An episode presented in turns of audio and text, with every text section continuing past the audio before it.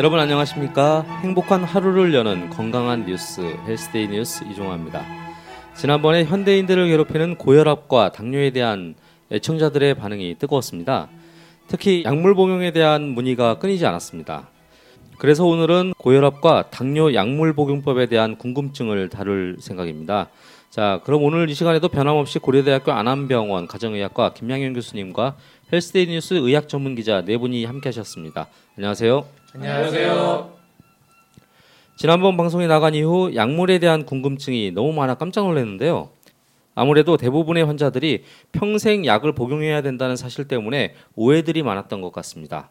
그럼 먼저 헬스데이 뉴스 기자들이 준비한 고혈압과 당뇨에 대한 이슈를 살펴보도록 하겠습니다. 먼저 김진욱 기자 말씀해 주십시오. 네, 저는 혈압이 정상치로 떨어졌다 해서 환자가 임의로 약물 복용을 중지해서는 안 된다는 내용을 취재했습니다. 고혈압은 그 자체로도 위험하지만 고혈압을 치료하지 않았을 때 심부전, 심근경색, 뇌졸중 등 심혈관 질환을 일으킬 수 있어 주의해야 하는 질환입니다. 특히 대부분 고혈압 환자는 증상이 없어 고혈압을 침묵의 살인자라고 부르기도 합니다. 간혹 고혈압을 치료받으시다가 혈압이 정상으로 유지된다고 해서 환자가 임의로 약을 끊으시는 경우가 있습니다. 하지만 고혈압은 대부분 유전적 그리고 오랜 기간 지속된 환경적 요인에 의해 발생하며 일단 발생하면 자연적으로 없어지거나 완치될 가능성이 희박합니다. 경증 고혈압 환자의 10에서 15% 정도만 식이, 운동 등의 비약물 요법만으로 혈압을 정상으로 유지할 수 있습니다. 환자가 임의로 혈압약을 끊었다가 혈압이 조절되지 않을 경우 합병성 위험이 높아져 자칫 생명이 위험해질 수도 있습니다. 따라서 혈압약 복용을 중단하고 싶다면 반드시 의사의 지시에 따라야 한다는 점을 명심해야 할 것 같습니다. 또 요즘 메르스에 대한 불안감 때문에 병원 방문을 꺼리시는 분들이 많은데 약이 떨어진 경우 병원 방문을 미루지 말아야 합니다. 평소 다니던 병원으로 약을 타러 가기 어려운 상황에 대비해 평소 복용하던 약의 정보가 기록된 처방전을 잘 보관해 두는 것도 좋을 것 같습니다. 네, 잘 들었습니다. 그럼 손영림 기자는 어떤 거 준비하셨나요? 네, 저는 당뇨약을 복용할 때의 주의점을 준비했는데요.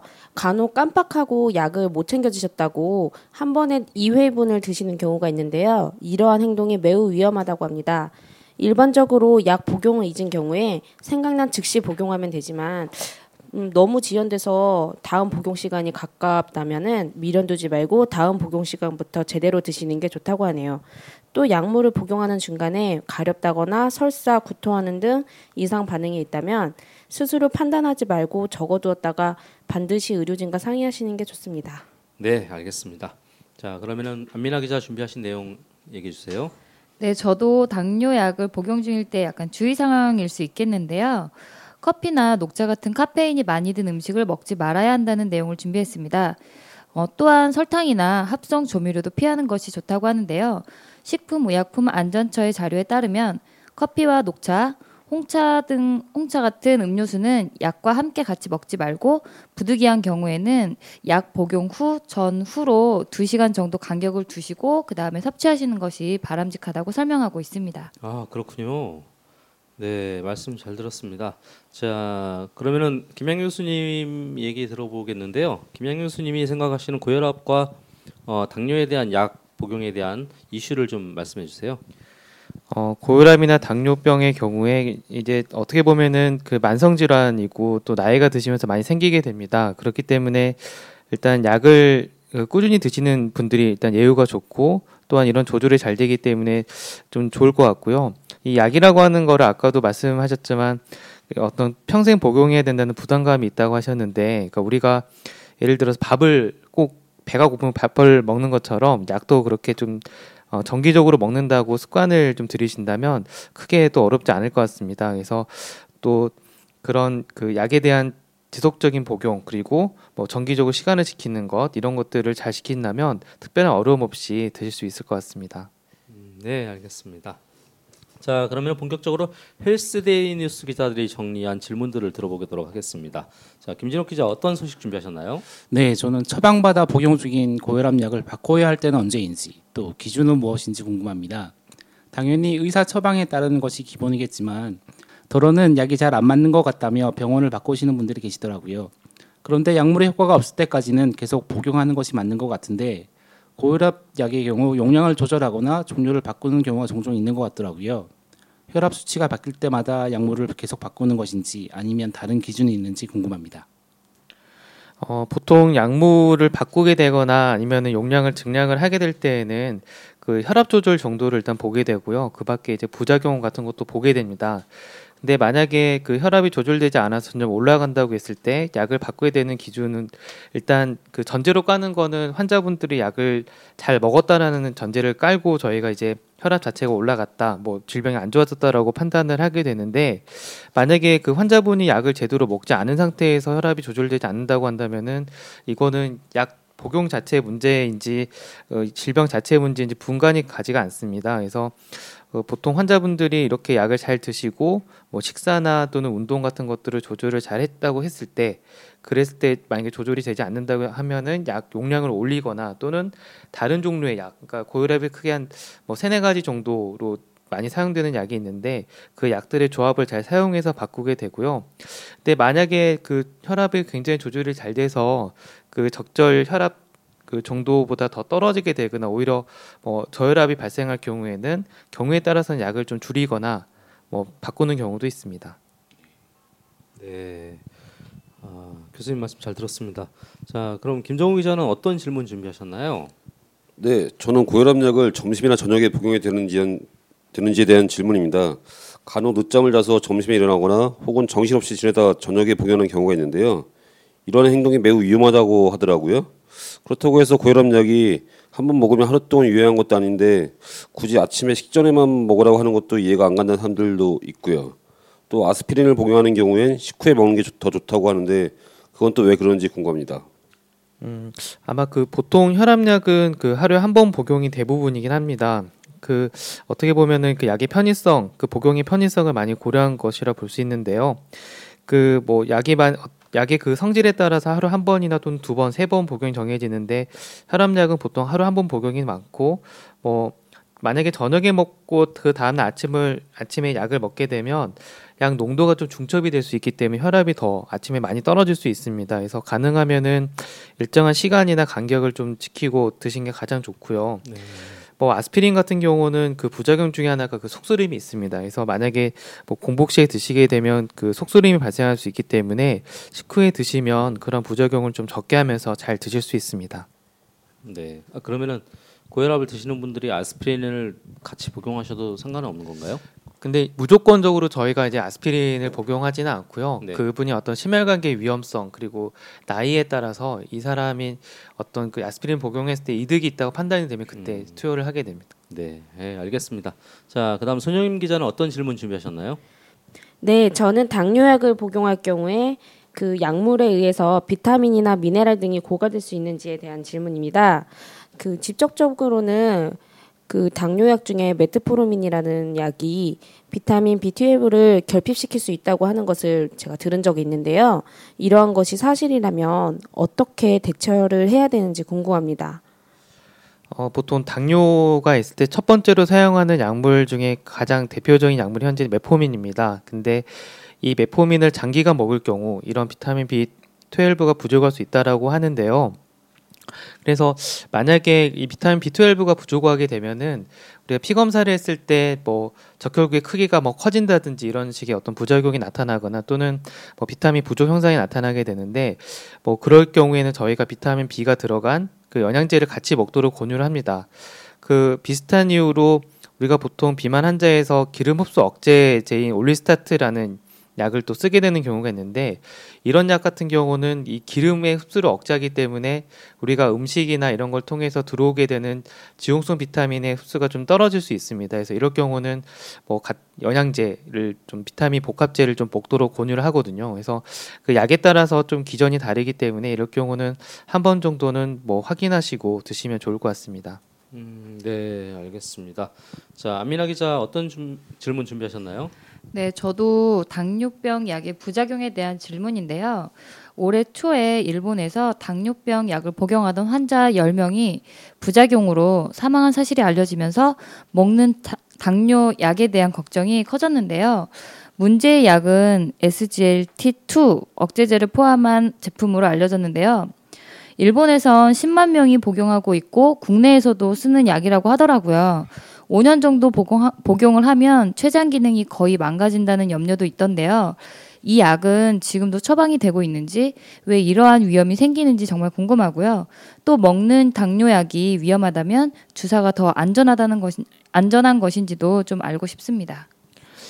뭐 바- 만약에 저희가 이- 이런 약이 출시가 될 때는 여러 가지 임상 그 어, 시험을 고- 거쳐서 이제 나오게 되는데요. 만약에 이 약이 위험하다라고 했다면은 뭐이 약이 나오진 않았을 것 같습니다. 근데 그 이 일본에 있어서 그 사망한 분들의 대부분이 살펴보니까 아마 방광이나 이뇨 기능에 이상이 생겨서 결국 이 약의 원리가 이제 소변으로 혈당이 나가게 해서 그 혈당을 떨어뜨리는 원리인데요.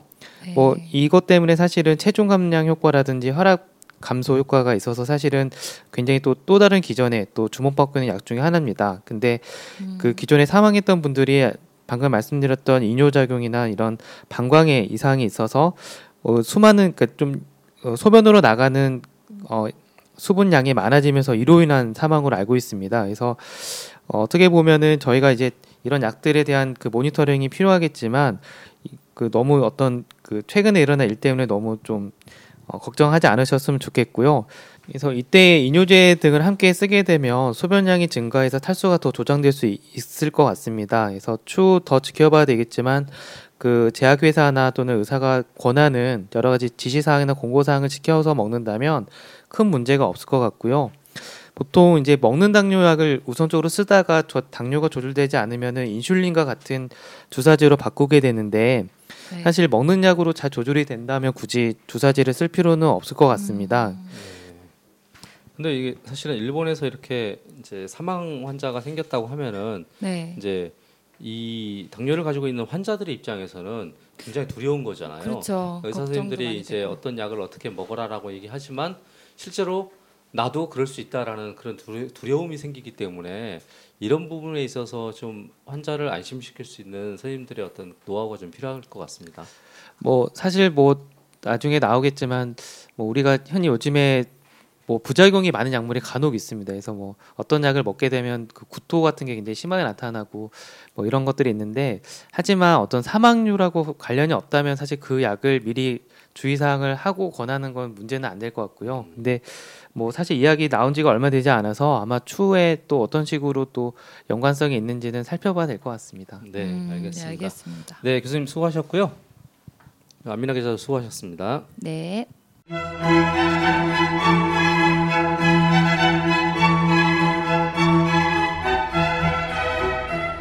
자 이번에는 김양현의 기다 아니다 코너입니다. 기다 아니다는 알쏭달쏭한 건강 상식을 기다 아니다로 알기 쉽게 정리해 주는 시간입니다.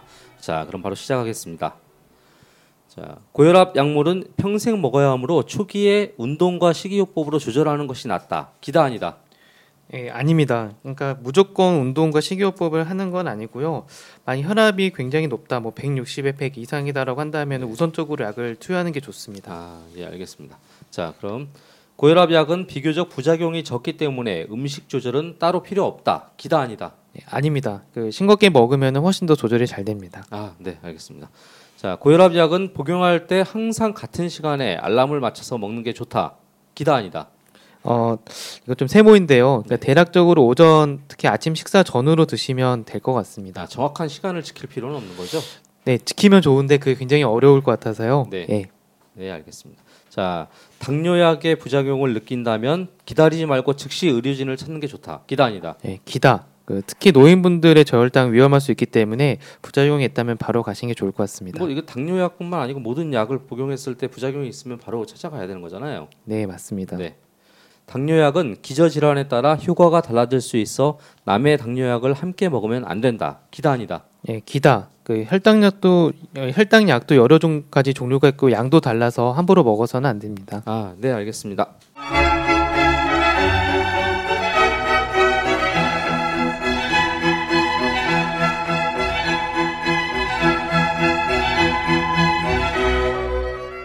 자, 이번 시간은 마지막으로 청취자들의 상담을 소개해 드리는 시간입니다. 헬스데이 뉴스 상담 게시판에 올라온 내용을 소개해 드리고 답변을 들어보도록 하겠습니다. 자, 김진옥 기자 준비하신 상담 소개해 주세요. 네, 제가 준비한 상담은 고혈압 약을 먹으면 수면 장애가 생기느냐 하는 것인데요. 상담 내용을 직접 음성으로 들어보시죠. 안녕하세요. 저는 충무에 사는 박재구라고 합니다. 42살인데요. 혈압이 높다고 해서 약을 복용한 지 두 달쯤 되었습니다. 그런데 약 먹기 전이랑 다른 게 잠을 잘 못 자고 있습니다. 몸무게가 한 2kg 정도 빠진 거 빼고는 약 먹은 것밖에 없는데 잠이 잘 안 오네요. 정상적인 부작용인지 아니면 약을 좀 바꿔 달라고 해야 되나요? 아, 글쎄요. 그 보통 혈압이 조절되면서 컨디션이 더 나아졌다라고 하는 분들은 좀더 많이 본 것 같습니다. 혹시 그 이런 약을 좀 젊은 나이에 약을 먹게 되면서 그 갖게 되는 스트레스 때문 아닌지 걱정이 되고요. 또한 살이 쪘다고 하는데 살이 찌게 되면 이 수면 무호흡증의 발생이 늘어나면서 수면의 질이 더 떨어질 수가 있습니다. 그래서 여러 가지 것들을 좀 고려를 해보신 게 좋을 것 같습니다. 네, 그렇군요. 자, 그러면은 어, 김정호 기자가 준비한 사연 한번 들어볼까요? 네, 제가 준비한 상담은 고혈압 약을 복용할 때 먹으면 안 되는 음식에 대한 상담입니다. 사연 직접 들어보시죠. 안녕하세요. 서울 경기도 평촌에 사는 미진이 엄마입니다. 제일 좋아하는 음식이 청국장과 된장인데 고혈압 약을 먹은 후로부터는 거의 못 먹고 있습니다. 효과가 떨어지니까 진한 것은 먹지 말라고 하더라고요. 그런데 약 먹고 나서 좀 시간이 지나면 먹어도 되는 거 아닌가요? 그리고 그것도 안 되면 너무 청국장이 먹고 싶을 때는 약을 하루 안 먹고 먹으면 되는 거 아닌가요? 아예 된장을 연하게 해서 먹으면 된다던데 그렇게 하니 맛이 안 살아서요. 좋은 방법을 읽어, 읽어주시면 감사하겠습니다. 어, 사실 된장이나 청국장, 뭐, 그리고 고추장은 우리 식탁 특성상에 먹지 않을 수가 없는 그 식품인데요. 일단 양을 줄이거나 또는 그 음식을 만들었을 때 뭐 국물이라든지 이런 것들을 함께 드시지 않는다면 염분 섭취가 좀 많지는 않을 것 같습니다. 특히 이제 국이나 찌개 등만 좀 조심하시면 뭐 드셔도 상관은 없을 것 같습니다. 근데 사실은 청국장이나 된장 뭐 이런 것들은 몸에 되게 좋다고 하잖아요. 근데 이게 짜게만 안 먹으면 되는 건 거죠? 네, 그 사실은 저도 이전에 그 저희 병원에서 한번 청국장, 된장 그리고 뭐 콩 이렇게 해서 실험해봤 해봤는데요. 이 굉장히 염분이 사실은 많습니다. 그래서 아. 그 같은 그 한 숟가락을 떠서 그냥 콩하고 그냥 된장, 청국장 이렇게 먹으면은 굉장히 짜서 잘 못 먹거든요. 네. 같은 차 숟갈이더라도. 네. 아, 알겠습니다. 자, 손영임 기자가 준비하신 사연 한번 들어볼까요? 네, 제가 준비한 사연은 당뇨 약을 복용하는 환자분이 다, 그 특정한 그 약을 복용을 해도 되느냐 하는 것인데요. 한번 들어보세요. 안녕하세요. 저는 구로동에 사는 올해 48살인 직장인입니다. 성욕도 적고 매사 귀차니즘을 많이 느껴서 가끔 비아그라를 복용하곤 했습니다. 하지만 매일 당뇨약을 먹고 있는데 비아그라를 자주 복용해도 되는지 걱정이네요. 당뇨와 비아그라는 상관없는 건가요?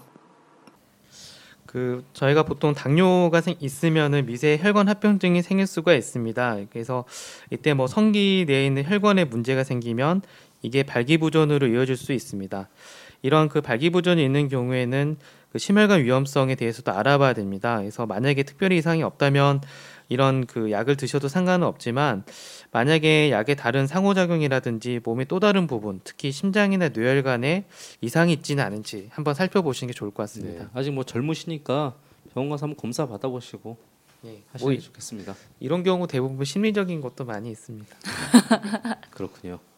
네, 마지막으로 안민아 기자가 준비한 사연 한번 들어보겠습니다. 네, 저는 이제 당뇨 약을 끊어도 되는 되느냐 하는 것인데요.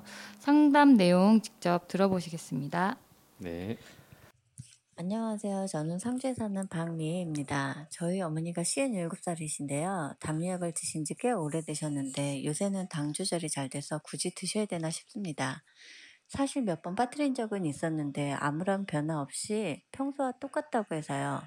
처음 당뇨 때보다 체중도 적당하게 줄었고 건강도 많이 좋아지셨는데 약물을 끊을 수 있는 기준은 무엇인가요? 병원에서는 예방 차원에서 먹는 것이라도 좀 더 드시라고 했다는데요. 예방 차원에서 먹는 것이라면 당뇨약보다는 차라리 몸에 좋은 영양제를 챙겨드리는 게 좋지 않을까요?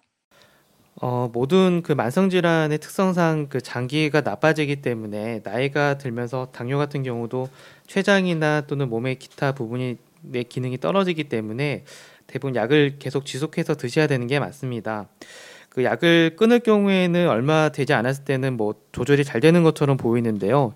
시간이 지나가면서 이런 혈당이나 혈압이 다시 증가되는 경우가 많아서 좀 문제가 됩니다. 뭐 예전에 제가 말씀드린 것처럼 뭐 어떤 특정 식품이 좋아서 이것만 먹다가 나중에 더 안 좋아지는 경우가 많기 때문에 뭐 가능하면은 좀 약을 계속 드신 게 좋고요.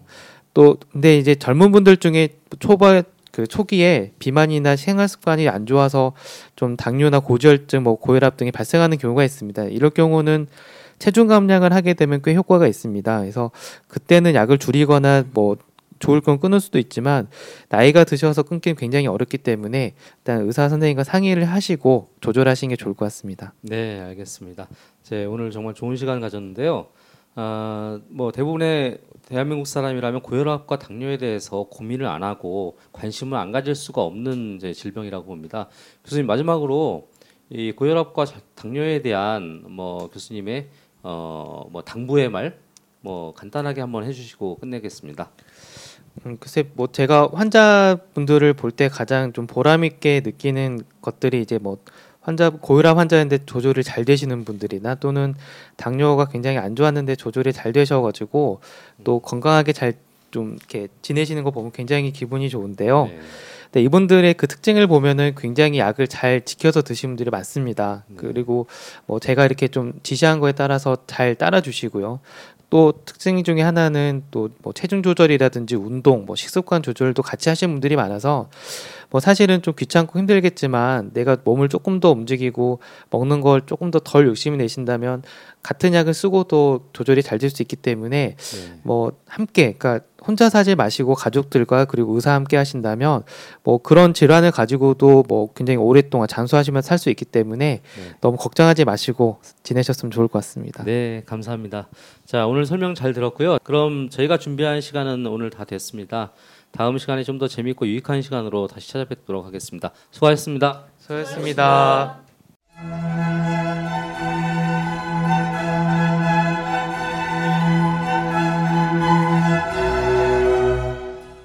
직장이나 학교에서 토론을 할 때 가장 무서운 것은 조금 아는 사람들이라고 합니다. 정말 잘 아는 사람이나 아예 모르는 사람은 어, 잘 받아들이는 경향이 있지만 조금 아는 사람은 자신이 아는 것과 다른 부분이 있으면 끊임없이 따지려 드는 성향이 있기 때문이죠. 어, 약물 복용도 마찬가지인 것 같습니다. 아예 어려운 질병이면 의사 말을 잘 듣지만 고혈압이나 당뇨처럼 흔한 질병, 그렇지만 굉장히 중요한 질병에서는 주변에 코치하는 사람들도 많고 본인도 자꾸 마음대로 하고 싶어지는 경우가 많이 생깁니다. 하지만 어떠한 질병이든 치료약이 가진 효과는 음식이나 영양제와 비교할 수 없을 정도로 차이가 많습니다. 또 약물 복용을 제대로 하지 않을 경우 당장 쓰러지는 일은 없겠지만 스폰지에 잉크가 번지는 것처럼 우리 몸은 서서히 망가지게 됩니다. 작은 부작용을 적어두었다가 전문의에게 정확하게 설명하는 것처럼 의료진을 신뢰하고 열심히 치료받는 것이 가장 중요하다는 것 명심해야겠습니다. 그리고 자기 몸은 자기가 챙겨야 된다고 생각됩니다. 감사합니다.